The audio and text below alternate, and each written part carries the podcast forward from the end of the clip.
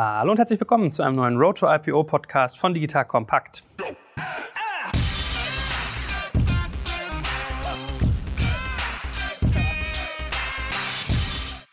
Mein Name ist Jörg Kaczmarek und heute bin ich wie immer in kompetenter Begleitung. Einerseits durch einen Vertreter von der Deutschen Börse und andererseits durch einen spannenden Gast. So, und wir fangen mal auf der Börsenseite an. Da ist heute die gute Nicole bei uns. Hallo Nicole. Hallo Joel. Sag doch mal ganz kurz, stell dich mal vor, wie du im vollen Namen heißt, was genau dein, deine Aufgabe hier eigentlich bei der Deutschen Börse ist. Was machst du eigentlich? Ehe wir dann unser spannendes Thema und unseren nicht minder spannenden Gast einleiten. Ja, mein Name ist Nicole Mares. Ich bin bei der Deutschen Börse verantwortlich für den Bereich Issuer Services. Und mit meinem Team betreuen wir Emittenten ebenso wie IPO IPO-Kandidaten.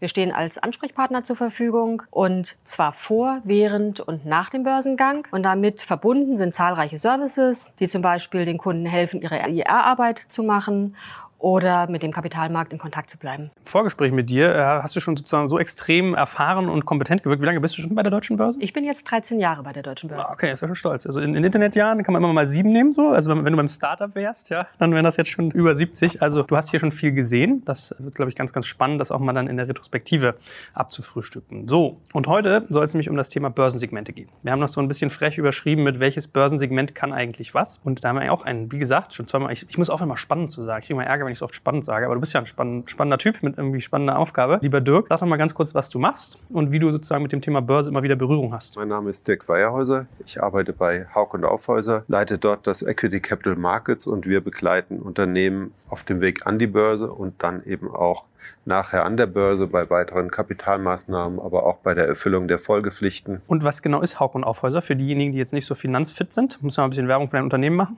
Was seid ihr hier gestattet? Haug und Aufhäuser ist eine Privatbank, basiert auf zwei Banken, der Bank Haug und dem Bankhaus Aufhäuser und ist tätig im Private Banking und im Investment Banking und Asset Management.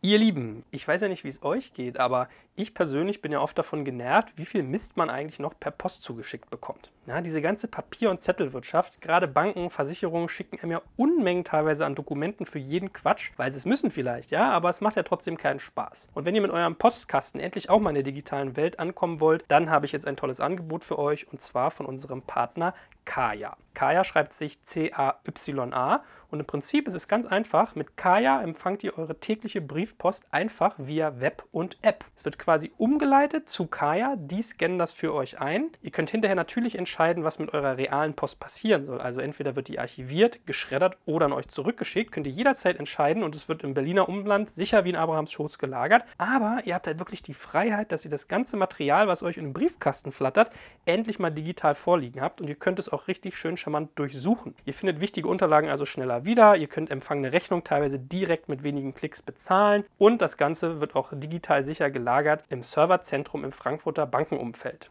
So. Das Ganze ist auch sehr günstig. Also man denkt immer, das ist ja total teuer. Nein, ist es überhaupt nicht. Für Privatkunden beginnt das als Flatrate schon ab 2,99 Euro im Monat. Ja, also für nicht mal 3 Euro habt ihr euch den ganzen Stress von der Backe geholt. Und Papa Joel wäre nicht Papa Joel, wenn er nicht einen tollen Gutscheincode hätte. Wenn ihr auf getkaya.com slash kompakt geht, Nochmal, getkaya.com slash kompakt bekommt ihr dort 10% Rabatt auf den Abopreis für 12 Monate, wenn ihr Neukunde seid und das für alle Tarife. Wie immer schreibe ich es auch nochmal in die Shownotes unter diesem Podcast und auf unsere Sponsorenseite unter digitalkompakt.de slash Sponsoren. Also probiert Kaya doch ruhig mal aus und digitalisiert euren Briefkasten. Und wie muss ich mir deine Tätigkeit konkret vorstellen? Wo begleitest du Unternehmen bei börsenspezifischen äh, Themen? Wann kommst du ins Spiel? Was siehst du eigentlich immer wieder? Also wir begleiten die Unternehmen vom Anfang an, von der Überlegung, ob ein Börsengang Sinn macht, in welchem Segment man den Börsengang machen kann und dann bis zum Listing. Und darüber hinaus dann eben wenn sie gelistet sind bei weiteren Maßnahmen. So, liebe Nicole, jetzt wollen wir mal zum Kern der Sache vordringen. Was muss ich mir genau vorstellen unter einem Segment, wenn ich von der deutschen Börse spreche? Was ist das eigentlich und welche Funktion hat es? Grundsätzlich stehen in Europa Unternehmen, die sich Mittel auf dem Kapitalmarkt beschaffen wollen, zwei Wege offen. Wir haben einmal den EU-regulierten Markt und zum anderen den börsenregulierten Markt. Die Frankfurter Börse bietet beide Möglichkeiten an. Die Emittenten haben also die Wahl. Im regulierten Markt gibt es den General Standard und den Prime Standard für Aktien, wie den Prime Standard für Anleihen. Im Freiverkehr, den nennen wir auch Open Market, gibt es das Segment Scale und das Quotation Board. Dieser Freiverkehr wird von der Börse organisiert. Seid ihr strenger oder weniger streng? Also bin ich jetzt, ist es sozusagen härter, wenn ich im EU-regulierten bin oder im privatregulierten? Wir sind bei dem EU-regulierten Markt in, mit dem Prime-Standard das Segment mit den höchsten Anforderungen in Gesamteuropa. Das heißt, wir erfordern noch Anforderungen, die über den europäischen liegen. Das tun wir, damit Emittenten im Prime-Standard-Segment auch gegenüber internationalen Investoren die dort geforderten Transparenzpflichten zeigen können. Also verstehe ich das richtig, dass der General äh, Standard quasi das ist, was so die EU-Basis ist und mit Prime habt ihr sozusagen nochmal einen draufgelegt? Das ist richtig. Zum Beispiel die Quartalsberichte sind eine solche Forderung, die die EU selbst nicht stellt. Warum macht man das? Was gewinnt man, wenn man sozusagen noch mehr Auflagen schafft, als der Gesetzgeber schon äh, fordert? Wir wissen, auf was Investoren achten, worauf die Wert legen bei der Transparenz von Unternehmen und insbesondere US-amerikanische Investoren schauen auf solche Quartalsberichte, die fordern fordern diese Transparenz ein. Und das heißt auch, in englischer Sprache zu dokumentieren und zu berichten. Jetzt würde ich mit dir gerne noch so ein bisschen Vervollständigungsarbeit machen, weil ich glaube, so, ein paar Worte haben vielleicht der eine oder andere schon mal gehört. Also es gab ja sowas wie den Entry Standard. Ähm, bei mir kam dann auch mal sozusagen dieses ganze Thema mit dem Basic Board auf. Magst du noch mal ein Stück weit äh, nachzeichnen? Dieses äh, Segment Scale ist ja noch verhältnismäßig jung. Also wenn ich mich richtig erinnere, zwei Jahre, ne? 2016 äh, rumgestartet. Was war vorher an Struktur da? Was habt ihr abgelöst? Also wie ich es verstanden habe, und dann muss ich mich jetzt korrigieren, ja? War doch so der Entry Standard das, was durch Scale ersetzt wurde. Ist das richtig? Das ist richtig. Den Entry Standard hatten wir 2005 eingeführt und den führten wir bis 2017. Das heißt, vor zwei Jahren wurde dann der Entry Standard abgelöst durch das Segment Scale. Okay, und wenn ich jetzt in diesem ähm, Entry Standard war, ähm, habe ich, was ist sozusagen, also bin ich dann automatisch reinmigriert in dieses Scale-Segment oder hatte ich dann ein Stück weit auch eine Wahl, ob ich mich verändern möchte? Zunächst haben wir allen Entry-Standard-Unternehmen angeboten, in das Scale-Segment übernommen zu werden. Mit dem Scale-Segment sind neben den Einbeziehungsvoraussetzungen Folgepflichten verbunden und diese Folgepflichten müssen auch dann die Unternehmen, die vorher im Entry-Standard waren, erfüllen. Und dazu hatten sie natürlich die Entscheidungsfreiheit. Und wer das mitmachen wollte, diese Transparenz, die von Scale gefordert wird, zu leisten gegenüber dem Markt, der ist dann in Scale migriert. Wenn jetzt der ein oder andere an die Börse denkt, äh, lieber Dirk, dann kommen ihm vielleicht eher so Begriffe wie irgendwie DAX, MDAX, TechDAX. Das ist ja aber nicht zu verwechseln mit einem äh, Börsensegment. Da kommen wir später nochmal detailliert dazu, aber vielleicht kannst du ein, zwei Sätze mal sagen, dass wir die Leute äh, emotional, intellektuell abgeholt haben, warum wir jetzt nicht über so Begriffe wie MDAX oder TechDAX reden, sondern über Segmente wie Prime und ähm, Scale. Das liegt daran, dass der DAX, MDAX, TechDAX, das sind Auswahlindizes, die für Werte gelten, die im Prime Standard, also im Segment gelistet sind. Das heißt, man muss erst das Segment aussuchen und wird dann in Abhängigkeit von Marktkapitalisierung und Free Float später die Möglichkeit haben, vielleicht in eines dieser Auswahlindizes aufgenommen zu werden. Ich danke euch schon mal voraus allen für die Geduld mit mir, weil ich versuche immer hier auch mal dumme Fragen zu stellen, dass wir hier keinen verlieren, sondern selbst Leute, die vielleicht noch nicht so börsennah sind, abholen. Das wird, glaube ich, ein ganz wichtiger Begriff, Marktkapitalisierung. Kannst du den einmal definieren und auch Free Float finde ich irgendwie interessant, einmal erklärt zu haben, bevor wir dann weiterreden und die Leute vielleicht verlieren, weil die das nicht mehr verstehen. Gut, die Marktkapitalisierung, das ist die Anzahl der Aktien multipliziert mit dem Kurs und der Free Float ist auf Deutsch der Streubesitz. Das heißt, das sind die Aktien, die nicht bei den Großaktionären liegen. Grob gesagt sind alle, die über 5% halten,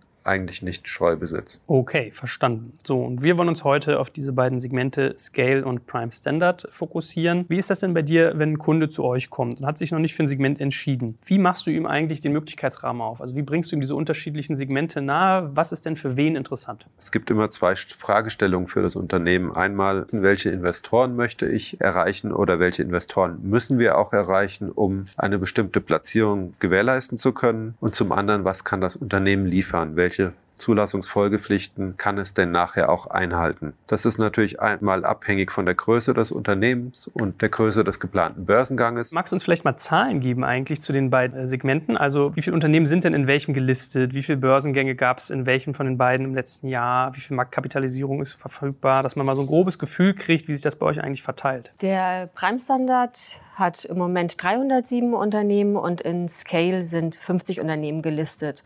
Wir hatten ja letztes Jahr ein sehr starkes starkes Börsenjahr 2018 mit zahlreichen Zugängen. In Prime Standard sahen wir 16 Unternehmen und die Scale-Unternehmen waren zwei. Aber seit Launch haben wir insgesamt neun Börsengänge in dem Segment gesehen. Es hat neben der Anzahl der Börsengänge auch einen großen Unterschied, was die Marktkapitalisierung angeht. In den Scale-Segment haben die Unternehmen im Durchschnitt eine Marktkapitalisierung von 128 Millionen. Das unterscheidet sich stark von dem Prime-Standard. Da ist der Durchschnittswert 4,1 Milliarden. Also lass uns noch mal ganz klar zusammenfassen. Was sind denn Zulassungsvoraussetzungen, wenn ich in den Prime-Standard möchte? Wenn ich in den Prime-Standard zugelassen werden möchte, muss ich als Unternehmen einen Wertpapierprospekt erstellen, der von der BaFin gebilligt wird. Was genau ist das? Der Wertpapierprospekt beschreibt die Geschäftstätigkeit des Unternehmens, es beinhaltet das Zahlenwerk des Unternehmens und gibt Hinweise über die Geschäftsaussichten. Und auch über die Risikofaktoren, um dem Leser und dem potenziellen Investor dort auch möglichst klar zu machen, auf was er sich bei der Investition einlässt. Okay, erster Haken, Wertpapierprospekt. Was noch? Das Unternehmen muss eine Unternehmenshistorie von drei Jahren haben und einen Streubesitz von mindestens 25 Prozent damit es in den Prime Standard kommen kann. Marktkapitalisierung? Die Marktkapitalisierung für Prime Standard beträgt 1,25 Millionen Euro. Okay. Und dem gegenübergestellt, wie sieht es bei Scale aus? Was sind da die Zulassungsvoraussetzungen? Im Scale benötigen wir auch ein Wertpapierprospekt. Oder ein Einbeziehungsdokument. Das ist der Fall bei einem technischen Listing. Als Einbeziehungsvoraussetzung müssen drei von fünf Kriterien erfüllt sein. Das heißt, es muss ein Umsatz gegeben sein von mindestens 10 Millionen. Es muss ein positiver Jahresüberschuss vorliegen, ebenso ein positives äh, bilanzielles Eigenkapital und die Mitarbeiterzahl sollte mindestens 20 Personen umfassen. Und weiterhin gucken wir darauf, dass mindestens 5 Millionen Eigenkapital eingesammelt wurden, denn zur Zielgruppe von Scale gehören Unternehmen, die bereits erprobte Geschäftsmodelle haben und sich gegenüber Investoren beweisen konnten. Wie ist es damit? Irgendwie Marktkapitalisierung, Streubesitz, Unternehmenshistorie? Ihr Lieben, an dieser Stelle möchte ich euch wie immer noch einen tollen Partner von uns vorstellen. Und zwar einen, der euch besser macht und dabei hilft, eure Zeit sinnvoller zu nutzen. Und zwar geht es um die smarte Buchhaltungssoftware Zefdesk. Schreibt sich S-E-V-D-E-S-K. Und wenn ihr jetzt denkt, äh, Buchhaltung ist doch voll ätzend, macht gar keinen Spaß, das mache ich nur, weil ich es muss, bäh, bäh, mag das bisher auch stimmen. Aber wenn ihr anfangt, Zefdesk zu benutzen, könnte ich mir vorstellen, ändert sich das. Wir haben das auch getan. Also ich predige hier keine Medizin, die wir nicht selber schlucken. Wir haben unsere gesamte Buchhaltung und die ganze Abwicklung umgestellt auf Zefdesk. Und zwar ist das ein cloudbasiertes Buchhaltungsprogramm für Selbstständige, kleine Unternehmen und Freiberufler. Und mit Zefdesk kannst du deine laufende Buchhaltung komplett selbst bewältigen von überall. Denn du brauchst keine Installation, sondern schmeißt einfach den Browser oder die App an und kannst loslegen. Und es gibt viele nützliche Features, wie zum Beispiel Rechnungen schreiben, Belege automatisch digitalisieren und verbuchen, Kunden verwalten, Online-Banking erleichtern. Es gibt ganz tolle Schnittstellen zu vielen Diensten, was wir zum Beispiel nutzen zu einem Online-Shop, in dem Fall Shopify. Ihr habt einen Echtzeitsteuerschätzer, es gibt Schnittstellen zu Steuerberatern und zum Finanzamt. Also alles, alles, alles, was man sich so vorstellen kann im Bereich Buchhaltung, könnt ihr mit Zefdesk und den angeschlossenen Partnern machen. Das Ganze wird aus dem schönen Offenburg betrieben von der Zefdesk GmbH und dabei handelt es sich um ein junges und dynamisches Team, für das mittlerweile 80 Mitarbeiter arbeiten, die supporten über 80.000 Kunden, also ihr merkt, da ist schon richtig Musik dahinter. Ich habe den Gründer kennengelernt, der war bei uns im Podcast, ganz bodenständige Jungs und Mädels, die da arbeiten, machen super Produkt. Darum, wenn euch Buchhaltung bisher nervt und ihr das effizienter machen wollt, rate ich euch, schaut euch das mal an. Ihr findet das Ganze unter zefdesk.de slash digitalkompakt. Und natürlich hat Papa Joel auch einen Code für euch, wenn ihr digital digital kompakt 50% eingibt, also Prozent wirklich als Zeichen, digital kompakt 50% dann bekommt ihr 50% auf die ersten sechs Monate. Ich schreibe es unten nochmal in die Show Notes rein und auf unsere Sponsorenseite. Aber nochmal zur Sicherheit, digital kompakt 50% und ihr spart 50% auf die ersten sechs Monate Zefdesk. Gut, das sind die Grundvoraussetzungen, die ich für die Einbeziehung brauche. Man muss eine Marktkapitalisierung von 30 Millionen mindestens haben. Die Unternehmenshistorie muss zwei Jahre betragen und der Streubesitz hier 20 Prozent. Gut, also damit ich das richtig verstehe. Ich muss eine Marktkapitalisierung von mindestens 30 Millionen Euro haben, zwei Jahre Unternehmenshistorie, 20 Prozent Streubesitz und dann muss ich drei dieser fünf Kriterien erfüllen, die du gerade gesagt hast, richtig? Das ist richtig. So, jetzt kann man mir als Überlegung, da spricht jetzt mal der Laie, vielleicht kann mir das einer von euch beiden beantworten, die Prime-Standard-Vorgaben, was wir auch schon mal angerissen haben, also Bilanzierung nach IFRS, man braucht ein Wertpapierprospekt und ein Faktor war ja da auch, ich brauche eine Marktkapitalisierung von über 1,25 Millionen Euro. Warum ist denn das so ein geringer Wert bei den Prime-Standard-Unternehmen, obwohl die ja eigentlich viel größer sind? Sind, während die Latte für jemanden, der in Scale will, viel höher gelegt ist? Das liegt daran, dass der Prime Standard ja nur die Zulassungsfolgepflichten regelt. Die hat die Börse eingeführt, aber der Prime Standard basiert auf dem EU-regulierten Markt, genauso wie der General Standard. Okay, verstanden. Also wenn man schon mal neu baut, dann zieht man auch irgendwie die Ansprüche sozusagen ein bisschen an. Und wenn, wenn ich jetzt den Prime Standard verändern wollen würde, wäre das eigentlich viel, viel komplexer und gar nicht eben nur in eurem, eurem Zugang. Ja, und es ist ja auch so, dass die großen institutionellen Investoren, die letztlich entscheidend bei, der, äh, bei den Transaktionen sind, eine Zahl von 100 Millionen als Platzierung Finanzierungsvolumen nennen. Das betrifft den Prime-Standard. Und jetzt äh, in dem Verhältnis ist natürlich 30 Millionen viel weniger. Das heißt allerdings nicht, dass die Unternehmen im Scale-Segment keine Investoren ansprechen können. Aber sie haben eine ganz andere Zielausrichtung. Da geht es weniger darum, große internationale Investoren anzusprechen, sondern sie sprechen semi-institutionelle Investoren an. Dazu gehören zum Beispiel Family Offices oder High Net Worth Individuals, aber auch kleinere Fonds oder Fonds, die spezialisiert sind auf Wachstumswerte Werte und Sie sprechen vor allen Dingen Privatanleger an. Jetzt hätte ich, lieber Dirk, gerne noch mal ein Thema präzisiert, weil wann immer ich äh, sozusagen von Unternehmen höre, dass sie sich mit dem Thema Prime Standard auseinandersetzen, fällt das Wort Transparenz. Wie genau muss ich mir das denn vorstellen? Also ist das sozusagen, hat das nur mit dem Thema Bilanzierung zu tun? Also was genau kommt denn da eigentlich an Pflicht auf mich zu? Weil wir hatten jetzt Wertpapierprospekt als ein Thema und äh, Bilanzierung. Also an welcher Stelle muss ich da sozusagen in Anführungsstrichen die Hosen runterlassen? Also der Prime Standard, der regelt ja die Zulassungsfolgepflichten und dort ist eben geregelt, dass es neben dem Jahresabschluss und Halbjahresabschluss auch noch eine Quartalsmitteilung oder Bericht geben muss, dass die Ad-Hoc-Pflichten gelten, dass man die Aktionärsstruktur offenlegen muss, dass man dann auch direkt das Dealing offenlegen muss. Und das ist wichtig für die Investoren. Die möchten nämlich, wenn sie ihr Geld investiert haben, auch nochmal was vom Unternehmen hören und zwar möglichst viel. Und das wird zum einen durch diese Zulassungsfolgepflichten erfüllt und zum anderen muss das Unternehmen auch bereit sein, regelmäßig mit den Investoren zu sprechen, dass man Roadshows wahrnimmt, mit den Analysten spricht, damit man eine regelmäßige Research Coverage hat, damit die Investoren einfach möglichst viel von dem Unternehmen hören und sich ein Bild machen können. Also mit dem jeweiligen Segment verbinden sich nicht nur Pflichten, wenn ich quasi eintrete, sondern wenn ich dabei bin, wenn ich sozusagen äh,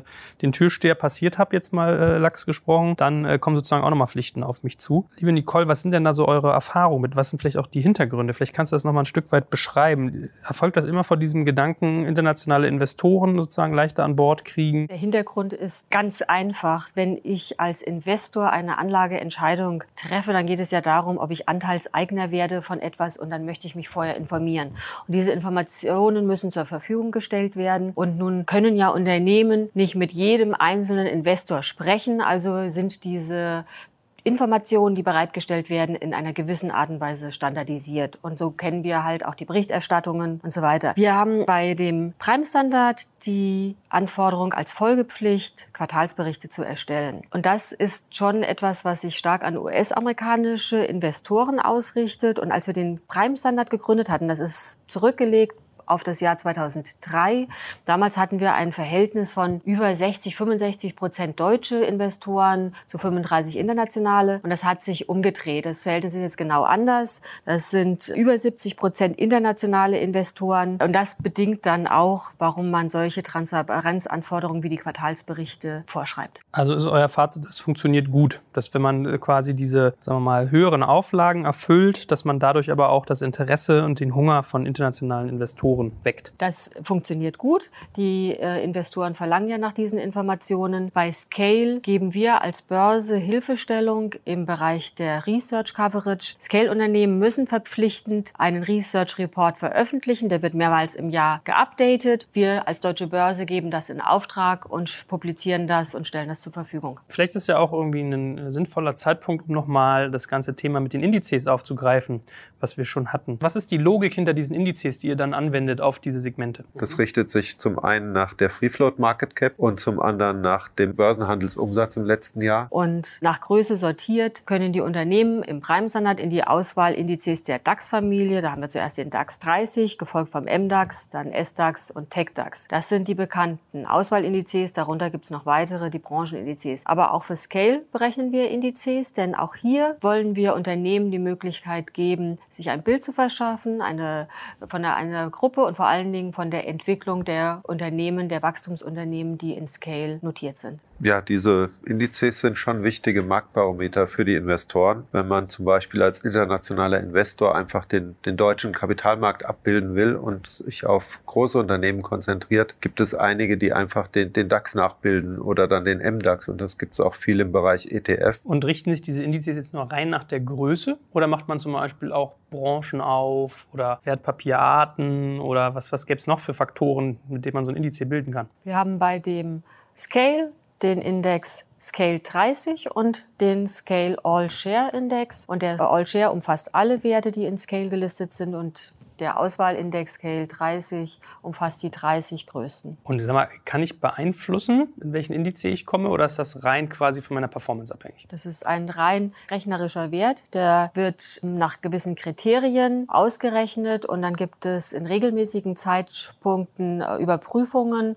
und entsprechend kommt es immer wieder zu Neuzusammensetzungen der Indizes, entsprechend der neuen Gewichtung, die die Unternehmen dann da mit sich bringen. Dirk, jetzt mal ein bisschen flapsig gefragt. Ist das ein bisschen wie so eine Liga? dass wenn ich sozusagen weit hoch aufsteige, dass es für mich auch attraktiv ist, wenn ich in so einem Indiz quasi äh, möglichst weit oben bin oder ist das nicht so?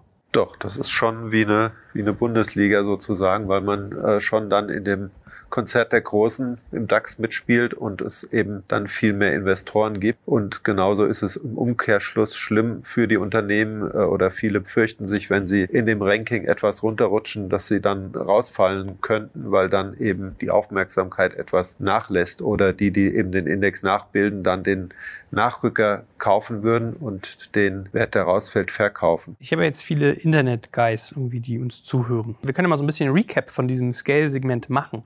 Ist das was, was ihr als funktionabel äh, wahrnehmt, wenn es sozusagen auf junge Unternehmen geht, die vielleicht noch nicht prime-fähig sind, aber äh, sozusagen Börseninteresse hegen? Wir bewerten das Segment als sehr positiv, ziehen natürlich diese Bewertung auch aus der Resonanz der Unternehmen heraus, die sie uns äh, mitgeben. Unternehmen, die noch nicht nach IFRS bilanzieren, aber Kapitalbedarf haben und die Börse als Weg sehen dafür, können mit HGB Reporting an die Börse gehen und äh, brauchen nicht den Aufwand zu betreiben, alles auf IFRS umzustellen. Das ist ein maßgeblicher Vorteil auch für das Segment, für kleinere und mittlere Unternehmensgrößen. Vielleicht ist ja Nicole auch ein kleines bisschen biased, wenn sie jetzt den Scale einordnet, weil als Betreiber dessen ist man ja vielleicht nicht mal hyperneutral. Du hast mit Unternehmen viel zu tun. Wie nachgefragt ist denn das bei den Unternehmen, in den Scale zu kommen? Ist das eher so ein bisschen, dass man sagt, oh, das ist ja irgendwie so die kleine Schwester? Oder ist das wirklich so, dass man sagt, oh, wow, ist ja eine tolle Chance, wir haben Kapitalbedarf und sind immer noch nicht so weit, dass wir prime-tauglich sind? Also es hängt auch sicher von der Größe des Unternehmens ab.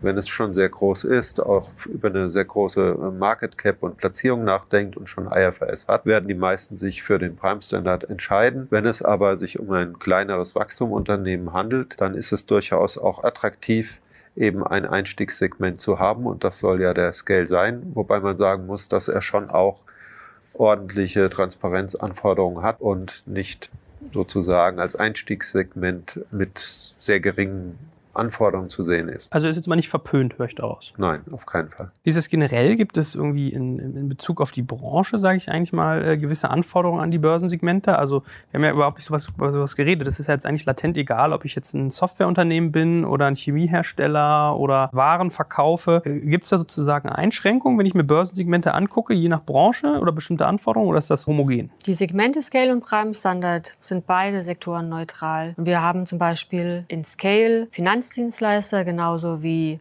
Industrie- und Softwareunternehmen, die darin gelistet sind. Was ist bei euch die Klientel? Also welche äh, Unternehmensarten von den Branchen her interessieren sich stark für Scale? Auch ganz unterschiedlich. Sie sind schon sehr stark Wachstumsunternehmen, also ich sag mal jetzt klassische Chemieunternehmen eher seltener, weil sie entweder doch deutlich größer sind schon oder eben nicht so wachstumsstark sind. In letzter Zeit sehr stark IT, Software, Hightech-Unternehmen. Ein Beispiel für einen Industriebetrieb, das ist äh, Ibotec. Das ist ein Unternehmen, was sich spezialisiert hat auf die thermische Behandlung von Materialien. Okay, also man merkt auch richtig handfestes Handwerk, also wo richtig, also wir sind ja eher in einer virtuellen Branche oft mit Software, sondern aber auch wenn ich sozusagen richtig fertige und mich mit solchen Themen beschäftige, dann äh, ist so ein Scale für mich interessant. Ja, ja, also es spricht nicht gegen Fertigung, es muss nur, dann ist es häufig irgendwo ein neues Geschäftsmodell oder neue technologische Verfahren oder Produkte. Liebe Nicole, auch wenn das immer so ein äh, schmerzhaftes Thema ist, was ist da sozusagen aber so die Veränderung bei Scale im Vergleich zu dem, was in der Vergangenheit lag? Also äh, als Internet-Guy ist man ja noch so ein neuer Markt oder jetzt habt ihr, haben wir auch gesagt, der Entry-Standard wurde abgelöst. Was ist denn sozusagen neu und verbessert an Scale? Was sind Learnings, die da reingeflossen sind? Was habt ihr dort anders gemacht? Ja, wir stellen mit Scale, mit seinen Regeln sicher, dass die Information an die Investoren erfolgt. Dann haben wir bei der Deutschen Börse ein Netzwerk von Kapitalmarktexperten. Das sind die Deutsche Börse Capital Market Partner. Diese Experten kommen aus unterschiedlichen Fachbereichen. Das sind Banken, das sind Wirtschaftsprüfer, aber auch Legal Advisors. Und es ist für ein Scale-Unternehmen verpflichtend, dass ein Capital Market Partner an der Seite steht. Bei der Einbeziehung prüft ein Capital Market Partner die Einbeziehung, aber auch bei der fortlaufenden Betreuung muss ein ein solcher an der Seite stehen und das Unternehmen begleiten. Wie nimmst du das so wahr? Ja, wir sehen das genauso. Wir haben, sind ja selbst auch Capital Markets Partner und betreuen die Unternehmen dann eben bei der Einbeziehung. Das heißt, wir müssen auch schauen, dass die Kriterien erfüllt sind und müssen die notwendigen Informationen an die Börse geben und auch Bestätigungen abgeben, dass wir uns das angeschaut haben und begleiten dann eben die Unternehmen, wenn sie gelistet sind, auch beratend weiter. Findest du es stärker als alles, was bisher da war? Ja, von den Anforderungen ist es sicherlich ähm, stärker. Es werden auch die Capital Markets Partner stärker einbezogen in die Prüfung und Auswahl und Vorbereitung. Also wir sehen, dass auch Scale-Unternehmen, wie wir das auch geplant haben, sich weiterentwickeln und von dem Scale-Segment ein Upgrade in den Prime-Standard wahrnehmen. Das ist zum Beispiel Core State und äh, Grand City Properties. Was kostet es eigentlich, ein IPO im Bereich äh, Prime Standard zu vollziehen und was im Bereich Scale? In dem regulierten Markt bei der Zulassung in den Prime-Standard sprechen wir von Gebühren. Dort beträgt die Einführung 2000 Euro. Und dann gibt es eine fortlaufende Notierungsgebühr, die ich jährlich entrichten muss. Die ist einmal 15.470 Euro. Dazu kommt noch eine Variable, die sich in Abhängigkeit von der Marktkapitalisierung errechnet. Das ist aber maximal 77.000 Euro, die dann im Jahr anfallen. Im Scale wird ein Einbeziehungsentgelt fällig und beträgt mindestens 20.000 Euro. Die Variable in Abhängigkeit von der Marktkapitalisierung Notierung beträgt maximal 69.000 Euro insgesamt. Das Notierungsentgelt im Scale beträgt 5.000 Euro pro Quartal. Ihr Lieben, bevor wir jetzt wieder voll in die Materie eintauchen rund ums Thema Digitalisierung, möchte ich euch gerne unseren Sponsor vorstellen, ohne den dieser Podcast schwerlich möglich wäre, fairerweise. Und das ist die DATEV. Jetzt sagt ihr DATEV, hä, hab ich das schon mal gehört? Machen die nicht was mit Steuern? Und im Berliner Hauptbahnhof hängt auch so ein riesen Poster, richtig abgespeichert. Und diesen Horizont erweitern wir jetzt aber noch etwas, denn die DATEV ist ein führender IT-Dienstleister in Europa. Die bieten euch Lösungen, die auch wirklich einen Mehrwert versprechen, denn sie schaffen euch spürbare Freiräume. Weil speziell für kleine und mittlere Unternehmen bietet die DATEV nämlich vernetzte Lösungen für richtig optimierte digitale Workflows. Denkt mal so an eure kaufmännischen Aufgaben. Ihr müsst Angebote schreiben, ihr müsst den Jahresabschluss beim Steuerberater Klarschiff machen. All diese Dinge könnt ihr zusammen mit der Dativ tun. Zum Beispiel könnt ihr Belege digitalisieren, indem ihr sie einfach ganz einfach abfotografiert und dann ohne Umwege eurem Steuerberater schickt. Dieses und noch viel mehr ist mit der Dativ möglich. Das solltet ihr euch mal anschauen und findet das Ganze unter digital-perspektive.de, geschrieben mit Bindestrich, digital-schafft-perspektive.de oder wie immer einfach auf den Link unter diesem Podcast klicken oder auf unserer Sponsorenseite unter digitalkompakt.de/slash Sponsoren. Okay, verstanden. Jetzt hätte ich ja abschließend gerne nochmal so eine kleine Einschätzung von euch, dass man vielleicht mal zusammenfasst oder runterbricht. Wann ist es für mich interessant, im Prime Standard zu sein und wann ist es für mich interessant, eher ein Scale-Mitglied zu werden?